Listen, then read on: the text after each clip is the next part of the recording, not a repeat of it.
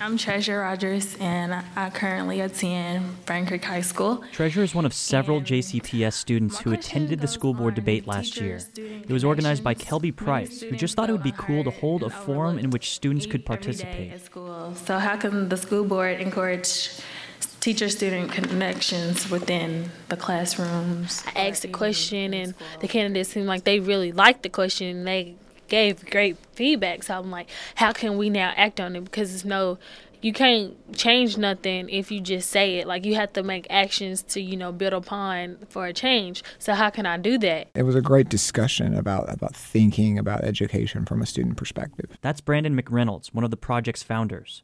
After the forum, he and Price developed a project called Pulse. Our idea is that we're taking the pulse, the, we're trying to diagnosing the student population. McReynolds says it's a work in progress, but he's met with representatives at Fern Creek and Shawnee high schools, and they're trying to recruit more. The project also includes the private Kentucky Country Day School and Youth Build. Over the next month, they plan to meet with small groups of students to talk about education and ways it may improve. McReynolds says by the end of February, the group will create an online survey that students at each of the schools can take. All of them won't have the same issues, but we want them to be able to know that they can come together and help each other raise each other's voice. Back at the forum, students asked questions. How could the school board increase our exposure and help students discover the diversity of real world careers? So would you support a policy that But McReynolds says the teachers to make questions were different than those asked by adults and the media during the cell phones in campaign. That really was surprising, and they, and that that there wasn't as much of an overlap. There was some, but there wasn't like students were saying the exact same things as parents were. And I think they were really surprised about that. This is also what the three incoming board members told WFPL that hearing the students was helpful and that they also asked some of the more challenging questions. But for students like Treasure, Pulse represents how student leaders can develop and how the student voice can become a more integral part of the education conversation. If you're making some type of product, if you don't know how your customers feel about your product, then you don't know what you need to change. You don't know if it's effective or if it's ineffective.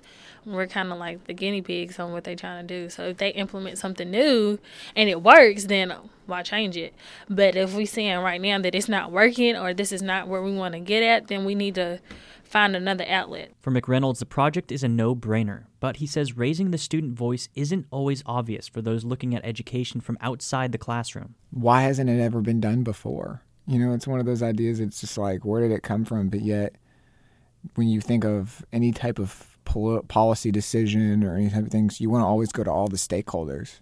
They maybe remember and they know things because they're still in it that um, we as adults have grown up and may have forgotten of aspects about school. McReynolds says the goal is to develop the surveys in more schools and eventually get students to sit down with school board members face to face. Treasure says once an effective system is in place, the education conversation will improve. I don't want voices not to be heard because if you can't hear other people's opinions, then you can't truly grow. Did you uh, feel you got your question answered? Yes, I did. So now I'm going to turn it to Courtney. Devin Katayama, WFPL News.